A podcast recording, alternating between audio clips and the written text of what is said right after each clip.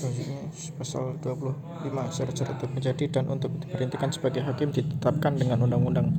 Penjelasan kedua pasal ini mengatakan kekuasaan hakiman ialah kekuasaan yang merdeka artinya terlepas dari pengaruh kekuasaan pemerintah.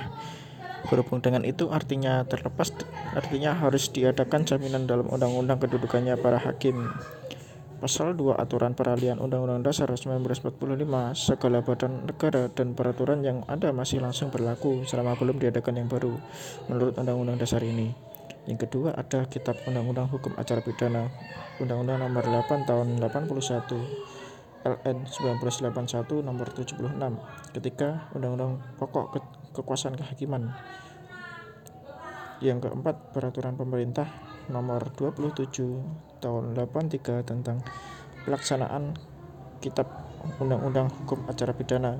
Yang kelima, Undang-Undang Nomor 5 Tahun 86 tentang Mahkamah Agung. Misalnya asas-asas dan prinsip-prinsip hukum acara pidana.